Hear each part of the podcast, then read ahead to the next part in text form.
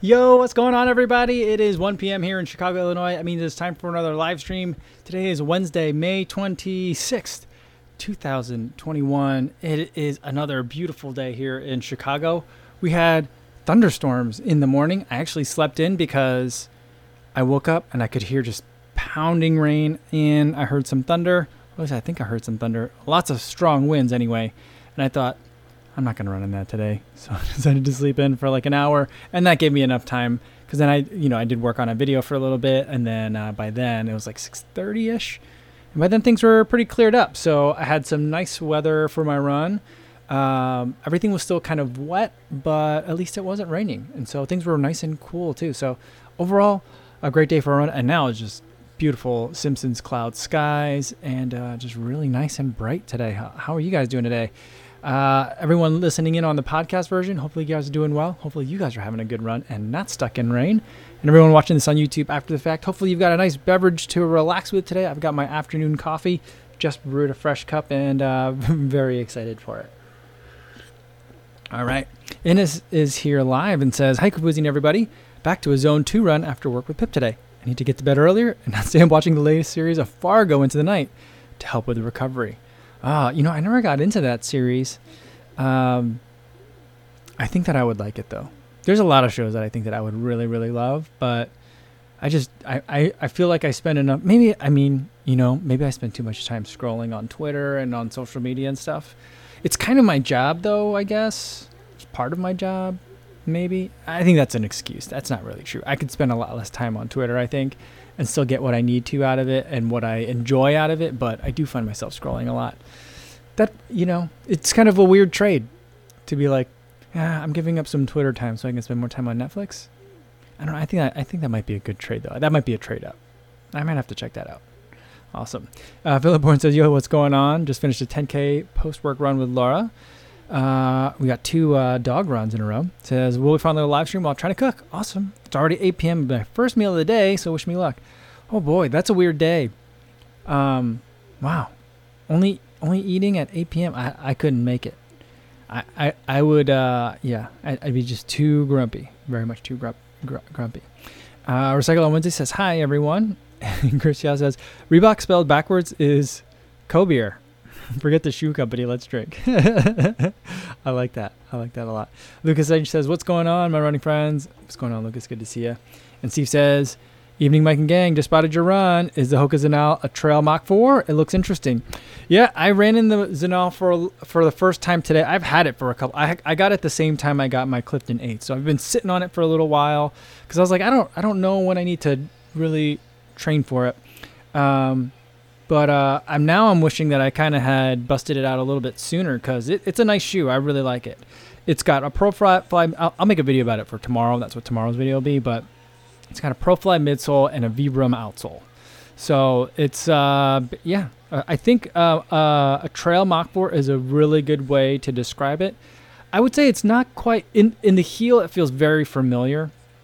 I would say in the forefoot, it feels a little bit more. I feel like that Vibram outsole it makes it feel a little bit more dense in the forefoot. But you know, you're going to be running on this thing uh, in some trails and not necessarily on pavement. So um, when I had it on, well, I had it on rocks and I had it on muddy grass today, and it was good. It was surprisingly nimble. I mean, I expected it to be nimble, but I just felt like I could I was running downhill. I was doing some hill sprints, and the way I thought I would do hill sprints differently today is I thought I would run not only just up the hill, but up and down fast. And then you know I kind of do like a figure eight almost, or it's more like um like a hourglass kind of shape.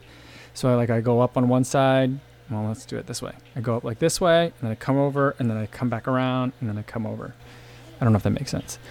Uh, almost like a weird rectangle is how I run up the hill and so like when I was kind of cutting over ever, you know, that's when I would re- like recover. And so I got a sense of both uphill and downhill in the shoe, and um, it's good uphill, plenty of grip, but it was really nice downhill.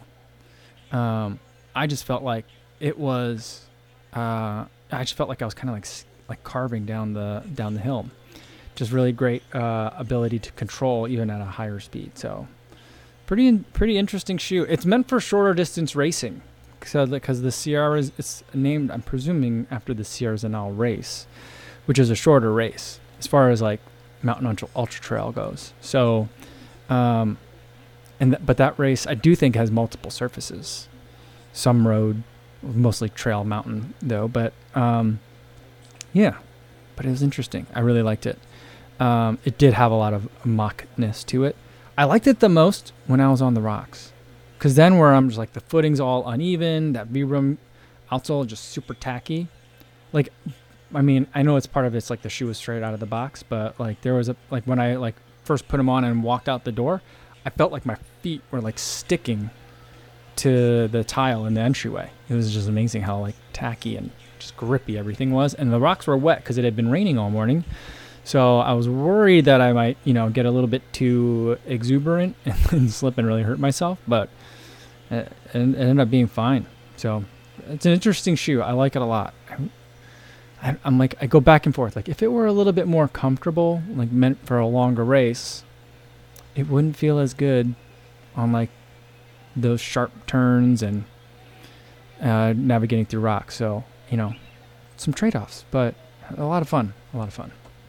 All right. Um, JC says, Good afternoon, all. What's going on, JC? Good to see you again.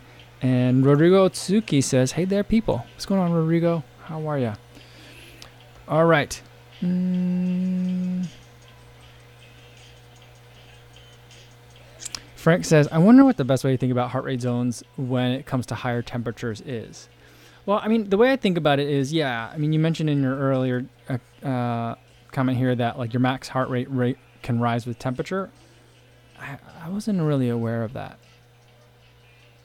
I always kind of thought the max heart rate was the max heart rate.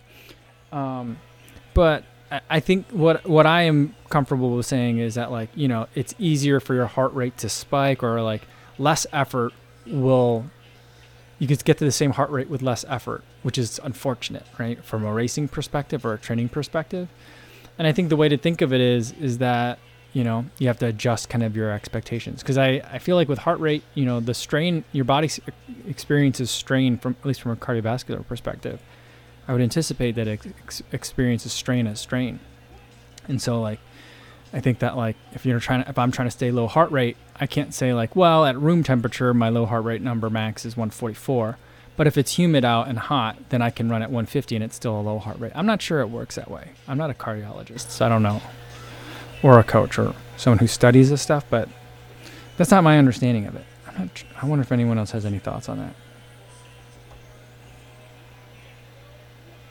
All right. Um,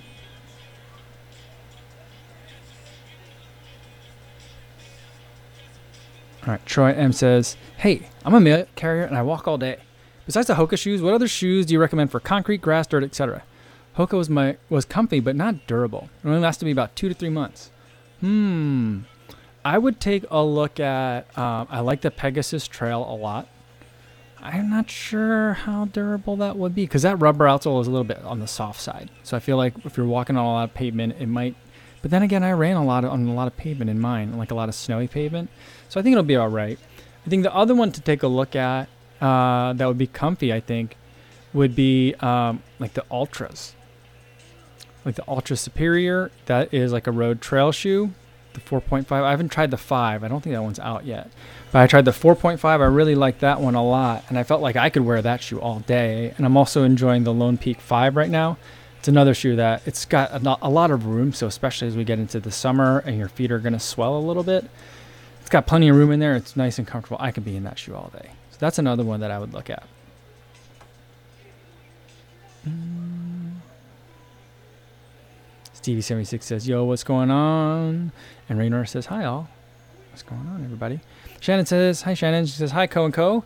Happy to join for the next 20 minutes at a health spa and was late my, my last class, so I got bumped from the circuit, so I'm not going to be late for the next. Okay. Very cool, though. Glad to have you here. Awesome. Brendan Cam says, What in the world is up? Hope you're all doing well. Up with the capital U, capital P. Nice. Good to see you again, Brendan. And uh, I run in beer says, "Woohoo! What's up, everyone? Good to see you." Uh, and Pete G says, "Hi, Kofuzi, love the YouTube vid today.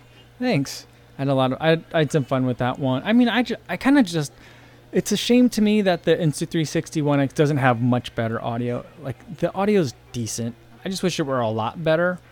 Cause I, I really just enjoy like running and talking to it.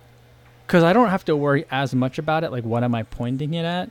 I could just hold it. And then like I could kind of decide later what I want it to look at. And I just feel like it's a lot of fun. Um, so Insta360, do better. Work on that.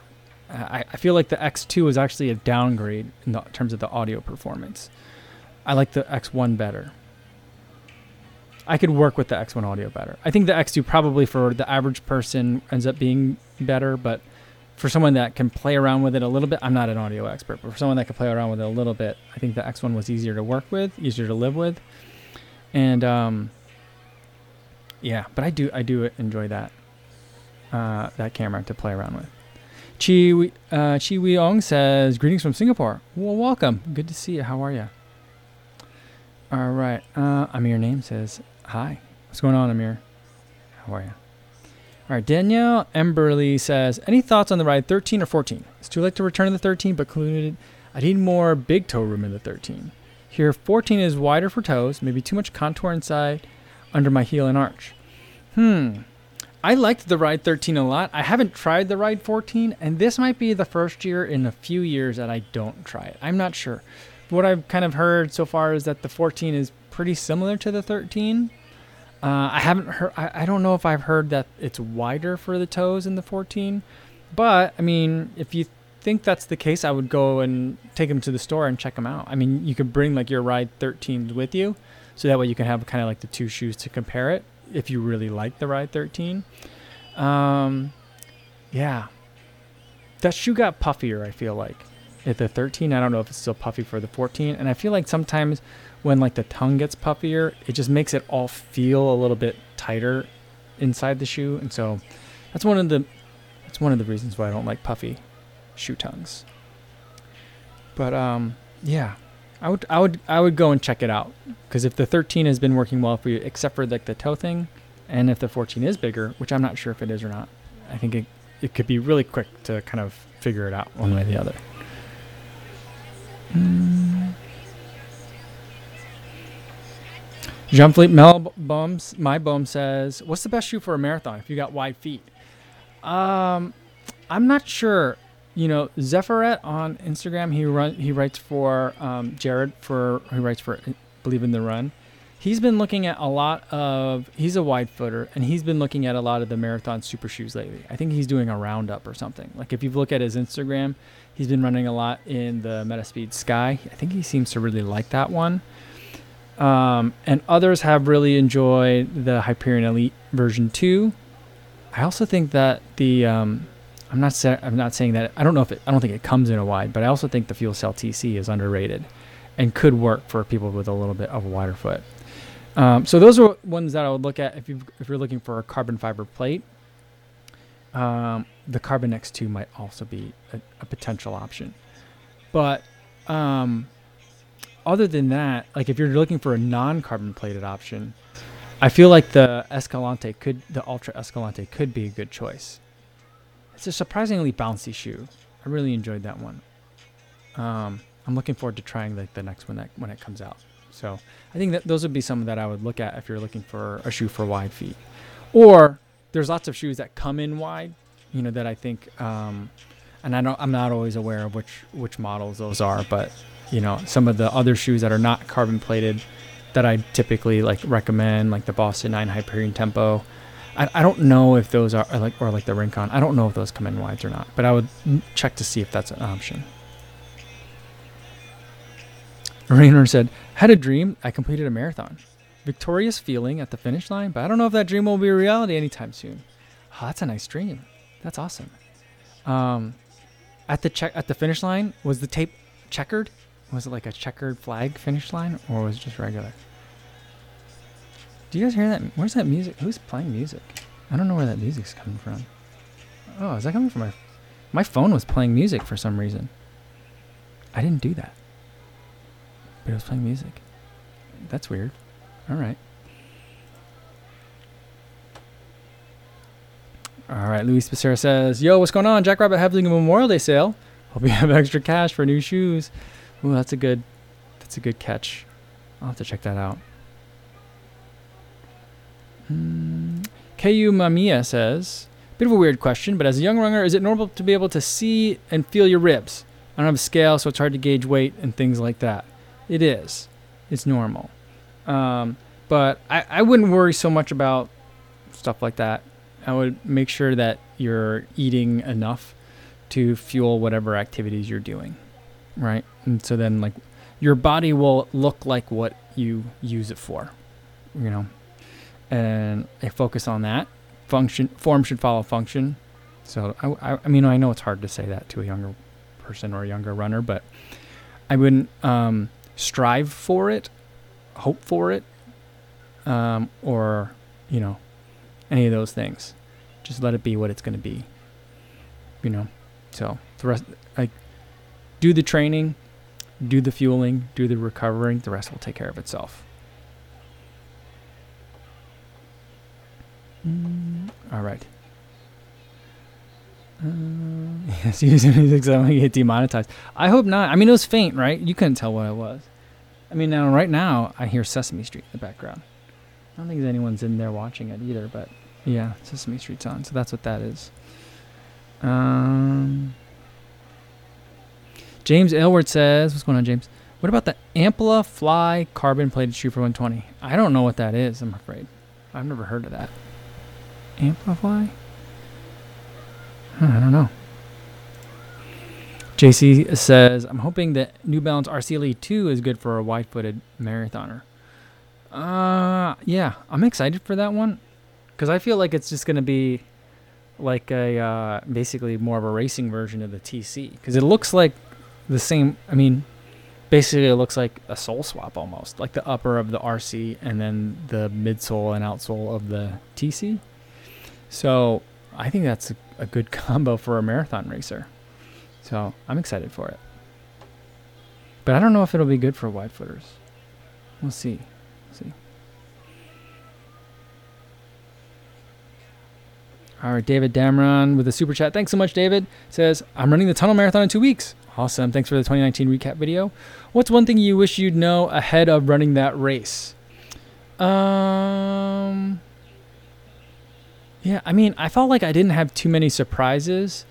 Um, you know, because uh, like I had seen other videos that were from around that time too, and I felt like that gave me kind of a good sense of what I was going to be. I think that um, I guess some things that are surprising are like how easy it was going to be to run a little bit too fast for the first half. So I mean that that kind of caught me by surprise a little bit. Um, I wished I had pulled back a little bit in the first half, so I had a little bit more to give at the end.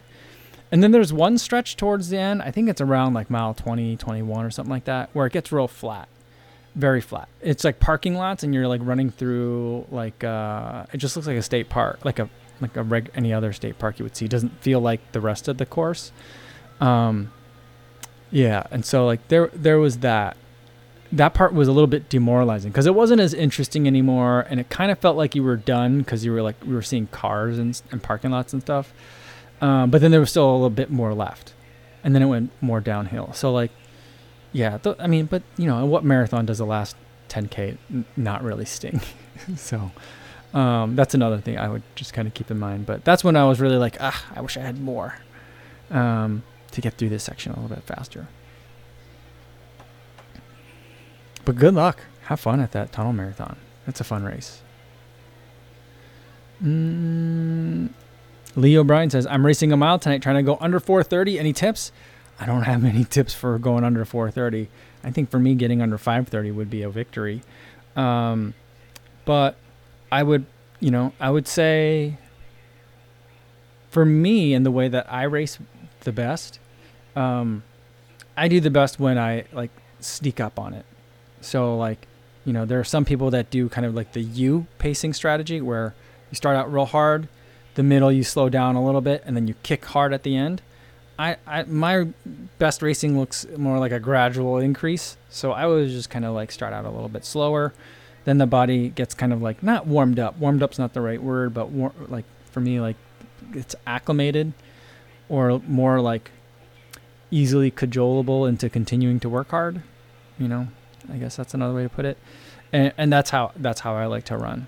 Um, so, but I mean, if you're going to get paced by someone as well, you know, if there's or if there's going to be like other if, if it's a time a race versus a time trial, I would say you know, stick with the pack and just don't worry about anything else. Just hang on and go.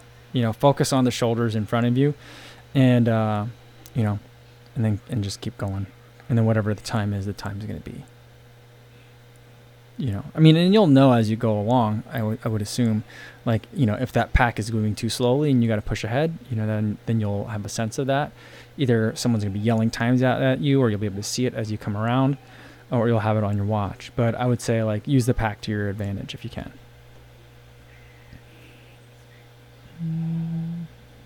Frank says Amplify went out of business. Visually, actually looked like Alpha Flies. Well, I kind of assumed that they would probably. I didn't know if that Ampla was a, like a typo or something. I'm not familiar with the Amplify. Mm.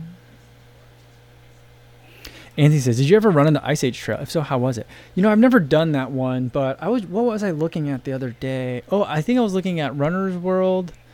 I was looking at a Runner's World article for like the easiest trails, like the easiest trail ultras, and there's uh, something that's on the Ice Age Trail that's in the summer or something like that, and I think that was one that was on there. Um, I think parts of it do get a little bit more difficult if I'm not mistaken, but um, no, I've never actually been up there. I'd like I'd like to do that though. There was someone that ran an FKT or made an FKT attempt over that in the last year, right? There was a big. It was like it's like 200 miles the FKT for that, isn't it? It's something insane. Mm. Uh, Marcel Wagenlander says, "What do you think about the Altra Rivera?" I think it's interesting. I think um, I you know I forget which Shannon knows about it. She was telling me about it. Um, so you had the Altra Escalante, then you had the Torin and the Torin four point and the Torin plush, and the Rivera is more like the plush, right?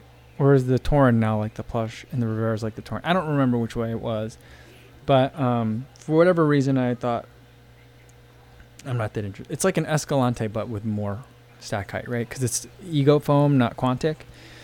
Um, so I thought, you know, that made it a little bit less interesting to me because I was like, I've already experienced the Ego foam. I like the Quantic foam from the Superior, and I like the idea of the Torin being a thicker stack height Quantic foam shoe. But the Lone Peak this year is an all Ego foam shoe, and it's a thicker stack height.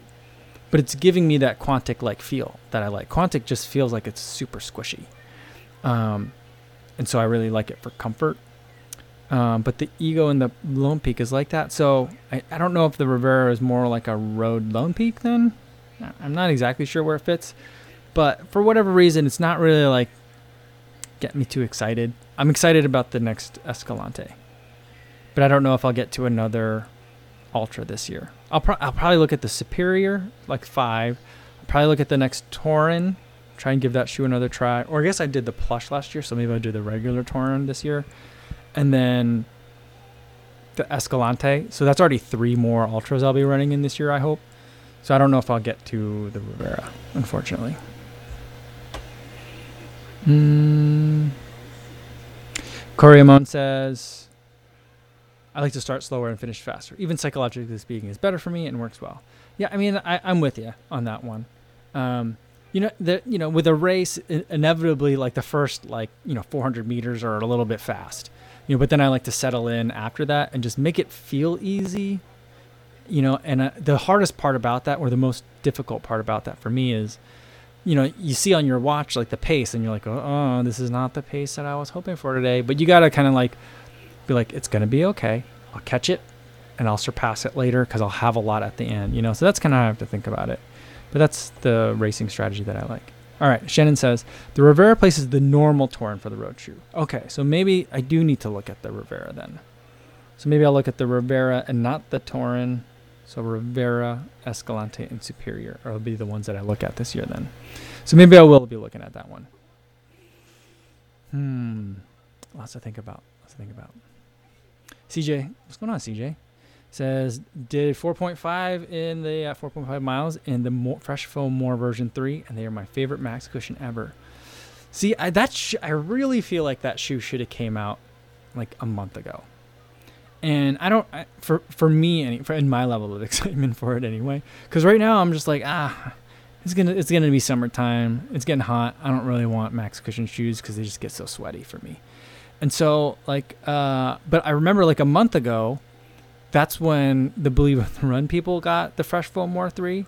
And so like they were talking about it all the time and I'm like, "Oh, I want that shoe" cuz I was like, I don't love the 1080 version 11. I feel like the slight changes they made to it from the 10 make it not that max cushion feel anymore. But I'm like, "But then there's the Fresh Foam More version 3." So now they've kind of like wrapped that into their Fresh Foam X universe. And so now you got a max cushion more 3, the 1080 which is like the cushion daily trainer then you got the Beacon, which is like a faster daily trainer. You know, so you've got like a, a lineup. It makes sense. I mean, the 880s in there somewhere as well. Um, so it's like I guess the 880 is more like a, a durable daily trainer, right? So if you want to put it that way. But like now I'm just like, uh, I don't know if I'm really that interested in the ver- Fresh Foam More version 3. But you're not the only one to tell me that you thought it was really great. So I don't know. I've been finding that like lately, whatever shoes Megan likes over at Believe in the Run are the ones that I tend to really like, and so she loved it. So I'm like, okay. I don't. Maybe I'm not excited about it, but I'm guessing it's a shoe that I'm gonna like. So we'll we'll we'll have to see. We'll have to see. Sue Ann wants to know, hey anybody, everybody, any thoughts on the upcoming endorphin trail shoe? Yeah, a lot of a lot of. I don't I don't know if like the embargo just lifted on that or what, but it seems like there's a lot of people talking about it today. And um, I gotta tell you, the looks on that shoe, it, it could go it could go deep in the ugly shoe bracket. I just feel like that when I look at that, I'm just like, oh boy, what what what is going on with that shoe? there's just it's like checker patterns and I mean I I don't know. It looks weird to me, and um, I'm excited by the prospect of it. Um, but I, it just looks so strange. I'm having a hard time getting like getting past it. I mean, I, I know like you know the looks don't matter when you're talking about a running shoe, but I actually don't really believe that anyway. And the looks are just weird on that endorphin trail. So I, yeah, I don't know. I don't know. Spenny Run says, Hey man, great run at the marathon. Made it look way too easy. Thank you. Thank you so much. He says, Looking for a new daily trainer long run shoe. Currently have the Peg 37. Thinking about the Nova Blast 2. I wear the Puma Liberate for speed days. All right. Well, I'd say the Nova Blast 2 would be a really great choice. I'm loving that shoe. I would also say look at the Mach 4. And I would also say if you're liking the Liberate, consider there's a daily trainer version of in the Puma lineup. I don't remember which one that is. But there's also the Deviate Nitro, which if you're looking at for your long run shoe, I do really like that one for long runs because it has that plate and like when you're in like you know the last couple of miles of a long run, the last few miles of a long run, it's a nice little like little kick that it gives you that I I can certainly appreciate, even though it is a little bit on the heavier side. So those are some that I would I would look at. Uh, G No Days Off says, "OMG, I disagree. Me like it. you like you like this the endorphin trail. Well, I'm glad for that because I don't want the shoe to fail. I want I love the idea that the um, people are giving you know the trail shoes more racing attention as well as just attention. Um, so I think that's super fun from selfish interest because I'm getting more into the trail running, but um, I, I just feel like that design is so off-putting for me. But uh, but I'm like someone has to love that. And so I hope that I mean I would love it if I'm in the minority on that and everyone else loves the shoe. But uh, I, I, again, it's one of those I, I don't I don't know if I'll get to it. I mean, I mean we're almost to June, you know. So for the year for 2021, and uh, you know I just don't know how many. I'm not saying like I'm done with reviewing running shoes, but like I'm only one person. I can only run so many miles in shoes, and like trail shoes, I don't I don't know how many I'm gonna get to this year. We'll see. We'll see. I really want to make sure that like there's just the most probability of success for like running shoes when I, if I'm going to be bringing them in. Um, for testing. Because I just don't want to have shoes that I'm like, you know, ambivalent. I'm like, ah, I'll just hurry up and run 100 miles in the shoe. I don't want that. I mean, it might happen, but I don't want to like, yeah, I'm trying to avoid that. Mm, all right.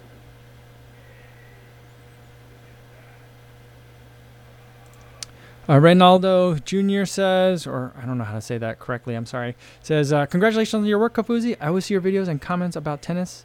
Hugs from Brazil. Awesome. Well, thank you so much for watching. Uh, and thanks for stopping by the live stream today. It's great to hear from you. Very cool. Very cool. Uh, Kim says, as far as the ugly shoes go, can I make an exclusively Saucony Endorphin series too? shoe bracket? I mean, it would just be, there would be the final, there's the four of them. All four of them would fit in there.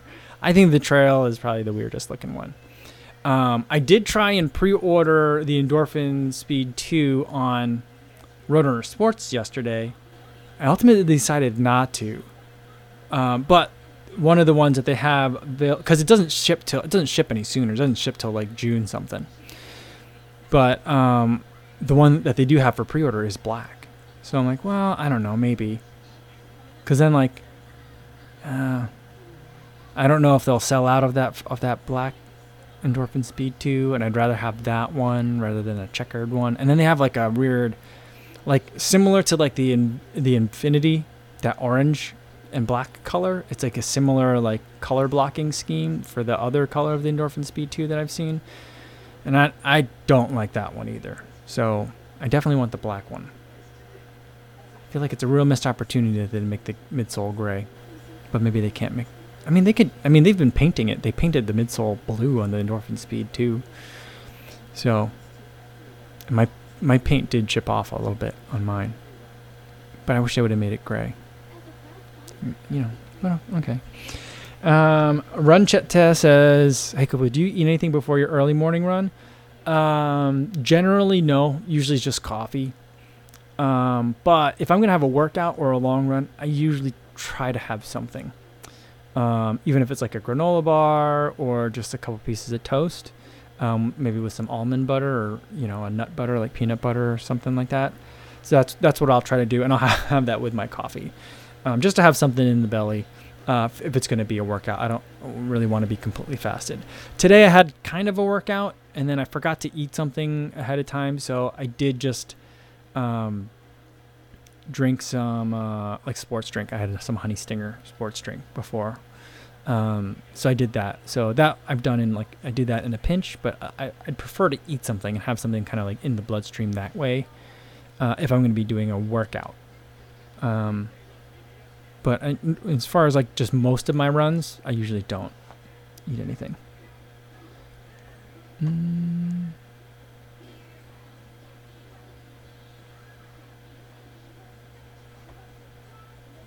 Trevor Holtzman says, "Have you done a best looking shoe bracket?" I have not. I've only done one bracket before. That was that the other day where it was kind of just slapped together. Uh, best looking shoe bracket. There we go. We should try that. It could. It doesn't. I mean, yeah. It would just be like the best looking shoe. It wouldn't have to be like you know which one actually works the best. It be what looks great. I mean, I think you know we could put some on shoes in there. That would work. Then you know. Um. Coriamone says, a friend of mine next week has a marathon with not great weather forecast. Did you run in wet conditions with the Adizero Adios Pro? How is the grip? The grip is fine. I don't think I ever ran in it when it was like really like super wet. I'm trying to think. Did I ever get it in the puddles? I ran with it in snow. Um, I mean, if it's if there's a lot of snow, it's not going to be great, but um, it does. I mean, it did as well as I would say the Endorphin Pro and I felt like that also did well. The only time I ever recall having any issues with the Adios Pro was when, and this is a problem I have in all the shoes.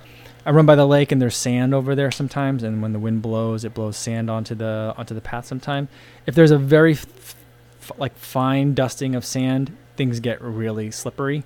But you know, all my shoes do that. Even like even my just daily trainers get a little bit slippery. You just notice it a lot more with the racing shoes. But as far as wetness goes, unless like the pavement underneath got slick somehow, um, if it's just rain, I I wouldn't worry about it any more than any of the other racing shoes. Mm. Luis Dado says, I had the same issue you had with the Zoom Fly 3. Thinking of replacing insole for it. Would you recommend a customized heel high and midfoot drop insoles for uh, the Zoom Fly 3? Thanks. Um, the the insoles that I had that seemed to rescue that shoe for me were custom insoles. Like um, I went to like the running store and they like measured my feet, and then they had me stand. They like you, you they warm up the insole and then you stand on them or something like that, and then it molds to your foot. So I don't know that there's a drop in it, but I think that it's just it hugs your foot a little bit more. Um, in a fine-tuned way, in a, in a customized way. So that's what I used in it, and that seemed to work pretty good. It definitely changed the dynamics of the shoe, but um, I didn't have that foot pain in it anymore when I did that.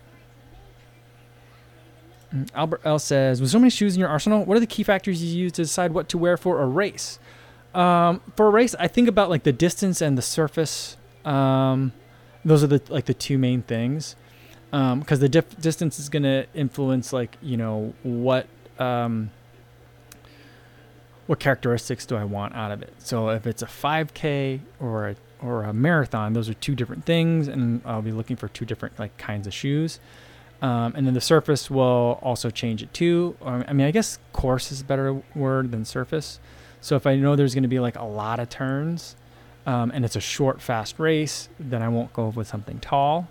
Um, but if it's a, you know, smooth, flat marathon, you know, I'll look for something that's like an Alphafly that you could just cruise in. Um, so, it, I mean, th- that's really the race kind of tells me what to do with it. And then, you know, like for the marathon I ran last weekend, I knew I was going to be out there for a little bit longer than normal because I was going to just try and run it a, a little bit easier. And so I wanted something that was going to be putting a little bit more of a premium on comfort rather than speed and performance. So that's how I ended up picking the FuelCell TC. So that's you know I usually kind of look for you know what what am I hoping for the shoe to give me, and then I try to figure which shoe matches that up the most. Mm. Reynaldo Jr. says, "Do you ship your products to Brazil?" I think for the um, the stuff in Teespring, there are i think most of the products that i picked like some of them do or don't it should show up for you like which ones are available in your like when you go to the site if you go to the teespring site um, but uh, i think i picked for a lot of the t-shirts there are some materials that are only available in the us some that are available us eu and some that are available worldwide because teespring has like partners that sh- like print in multiple places throughout the world. So I think some of the shirts are available, but I, you know, I'm afraid I don't really know for sure uh, offhand. But if, as, if you click into like a specific product, it should be able to tell you if it ships to your to your region. Mm. All right, Tim McLaughlin says, I'm doing the Chicago Tri. Very cool. And looking forward to running on Lakeshore Drive. Awesome. Is that where they run? I you know actually don't know where the run is for the the Chicago Triathlon. I mean I I mean I guess I don't know where the biking really is. I think the biking goes along part of Lakeshore of along the Lakefront Trail, I think. Um, but I know that I know where the swimming happens. I guess I haven't really like paid much attention to that race before. Interesting, but very cool. Very cool. Uh, you know, I've been seeing a lot of people, well, not just people, but like groups uh, of cyclists out there getting ready and training. Uh, I, am sure they're not only training for the Chicago Tri, but um, I think a lot of them probably are. Starting to see some swimmers out there too in the open water, so that's pretty cool. Mm.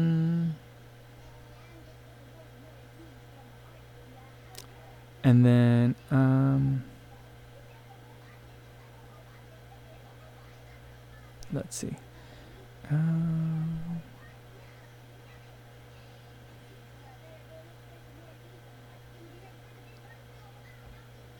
Will Gravel says it's Wednesday, but for some reason it feels like Friday. I wish it were a Friday day. I saw a tweet today saying like, "Breaking news, everybody! It's not even. It's not Friday. It's not even close to Friday. It's not even Thursday." And I was like, I feel that.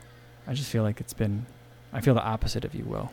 I feel like it's been a slow week. Jeffrey B wants to know, hey, do you know your max heart rate? I think my max heart rate, I mean, you know, like I've seen readings of mine that go a little bit above 181, but as far as like something that's a little bit more like sustainable, I don't know what the definition of is for, for like, you know, how do you figure like what your max heart rate is?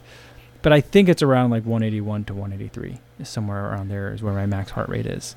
Like I don't, you know, when I'm doing like 5K workouts, or like workouts that are at 5K speed or or faster, my heart rate doesn't really get above 181 and like deep into a 5k time trial that's right right around where it'll be so that's where i think it is mm.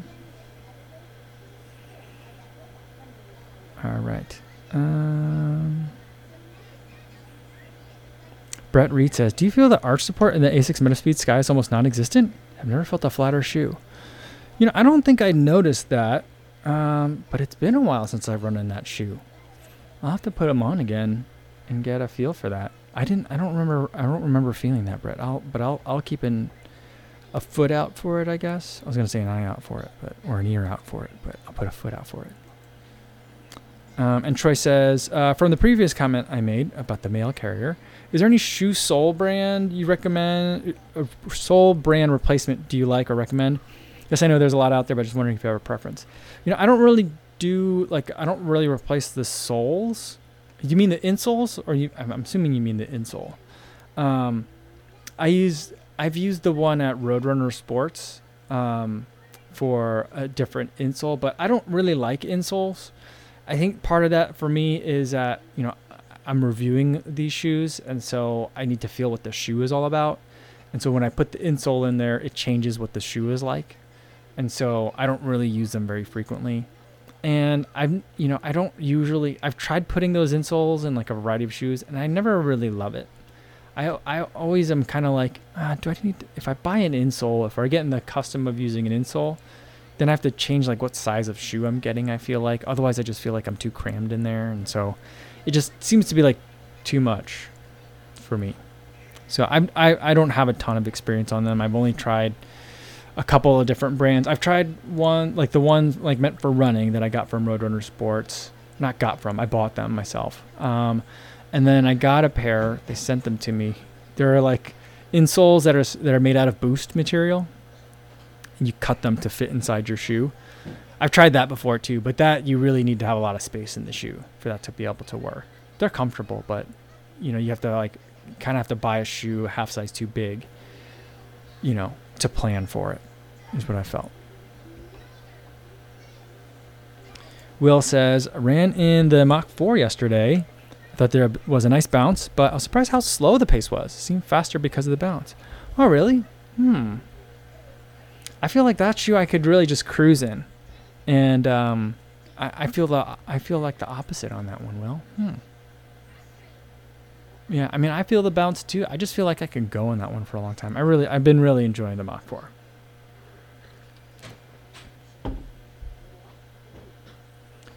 Um,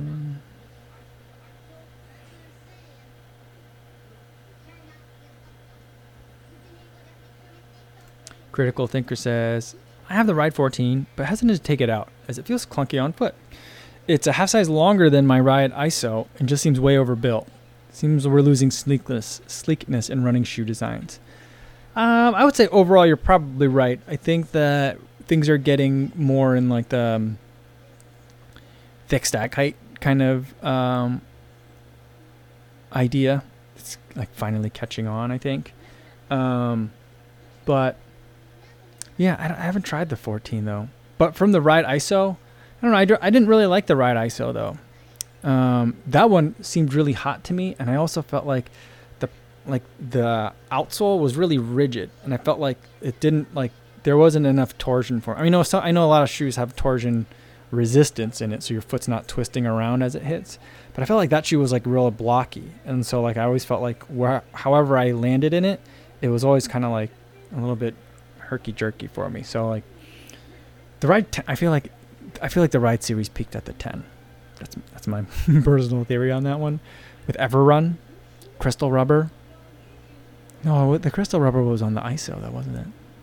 Yeah, my ever my Ride 10, I had a GTX version. It was just regular rubber on the outsole. That was a good shoe. I like that one too. That's one of my favorite winter shoes. It was nice and warm. Um,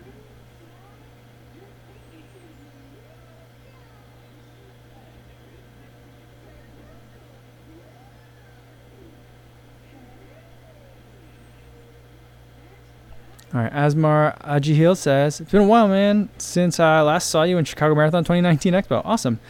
Are you running this year? I got in the lottery for the second time. Not sure if I want to run this year. Uh, I will be there. Um, I am in, and I'm very excited to run. So, um, you know, I've been seeing a lot of people who have been uh, kind of in a similar predicament.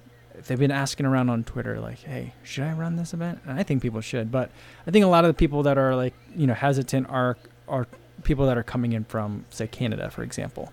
They're not sure if they're going to be able to travel or not, and what that whole situation is going to be like. And, and I can understand how that would be uh, put a big kind of like question mark over things, but I'm very excited to run this race, and I think there's a high likelihood that it will go now. I feel much more confident in that. But as far as like the international field goes, I'm not I'm not sure how that's all going to play out. Not sure. It'll be interesting to see. I think we'll learn a lot more because Chicago has Lollapalooza in the summer. We have a lot of big summer festivals, so we'll have kind of like some of those do draw from multiple regions. Some of them don't. So it'll be interesting to see kind of like how the city responds to those things uh, to see where the event goes. But I'm I'm really excited. I can't wait. Um, Andrew Bostic says, "Hey Kofuzi, I'm 13 and I need a coach because my coach doesn't train me for my race. I'm the only distance runner on the track team. I need a long-term cross-country coach. How would I find one, or should I get one? Um, I think that's going to be tricky um, because of the fact that like um, you have a coach. Um, it's not that you because the thing is you don't it's not like you don't have a coach you have a coach you're just not liking the coach um, and so i mean I, I'll, I, I'm, I'm i'll take it at face value that he's not training you for your race maybe he doesn't know how to uh, i can think of a couple of schools that i've experienced where like the high school track coach is like the wrestling coach who needs something to do in the spring um, or something similar to that right? Or maybe they're the sprint coach, and maybe that's their background, or maybe they were a thrower or a jumper in high school, in college, and that's like their background. But they're, you know, at a smaller school, and you know, they're they have a, they're put in charge of everything. So that's certainly possible.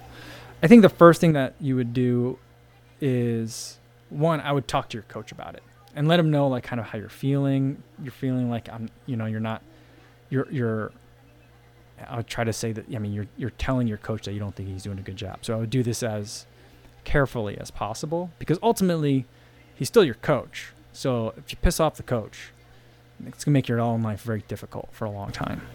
But I would first talk to the coach and be like, you know, I um, you know, I really want to make sure that I'm working to my full potential and I'm concerned about and tell them your concerns. What are your concerns or her your concerns? Um, that say you're not doing enough long distance work or tempo or like threshold runs and too much sprint work that's not you know necessarily suitable for you and maybe the coach will tell you like this is my coaching strategy and here's why i think it works for someone like you or someone of your age you know i, I don't think that a 13 year old runner needs to be doing like like very very high mileage weeks um, because you're younger and like your bodies are just a little bit different and I don't think that you need like you already have like a lot of natural speed and you can really build on that a lot for distances like 5Ks. So I mean, I would I would talk to the coach first. I think that's the most important thing to, to do and make sure you have a good relationship. The coach, if the coach is really not experienced at training distance runners and is honest with themselves, will say, "All right, well, let's work together and see what we can do about making sure that you're getting the kind of guidance you need." and maybe that coach has a colleague that they can reach out to for a more specific training plan. So I think that's probably the best place to start for it. Cuz here's the here's like the worst case scenario. Let's say you find a really great coach online, someone that's willing to coach you remotely and knows a lot about training 13-year-olds and that person says, "Hey, what your coach is telling you to do at practice is wrong." Then what do you do? your option then is to just quit the team, I think, and run unattached. If you'll even be allowed to compete in meets, which for the most part, I'm guessing you probably won't. Unless you're in like an AAU type of situation. So I think that's where it starts to get really tricky and difficult. Uh, you know, in the best case scenario, there's going to be tension if there's two coaches involved. So I think that the the best thing to do is talk to your coach about your concerns.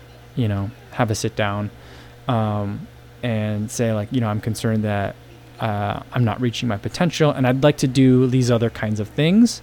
What do you think about that, or is that something that we can start incorporating in there? You know, because I mean, I could easily see for a lot of coaches, they'd be like, well, I got one good distance runner and everyone else is mid distance or sprinters. So I'll have that person run the same thing as everyone else. That would just kind of keep everyone together and it's easy for me to watch everybody. But if you're like, you know, I'm willing to write my own plans and do different workouts, you know, um, maybe it'll require me to leave the school grounds to, go do, you know, an eight miler on a Wednesday. But uh, I can handle that myself, you know, but it's something that I'd like to include in part of my training.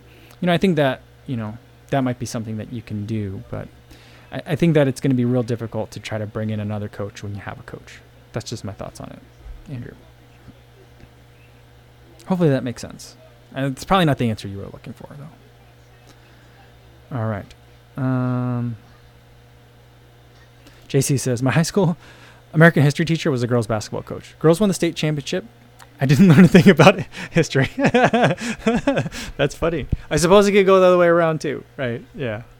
Makes sense. Um, and Frank says there is. I mean, this is not a bad idea. There's a fr- there's a Matt Fitzgerald book on sale on Audible for just five dollars today. I mean, I think it depends on which Matt Fitzgerald book it is in terms of coaching, but yeah. Um, let's see. There's a whole bunch of other ones that I was looking at. Um,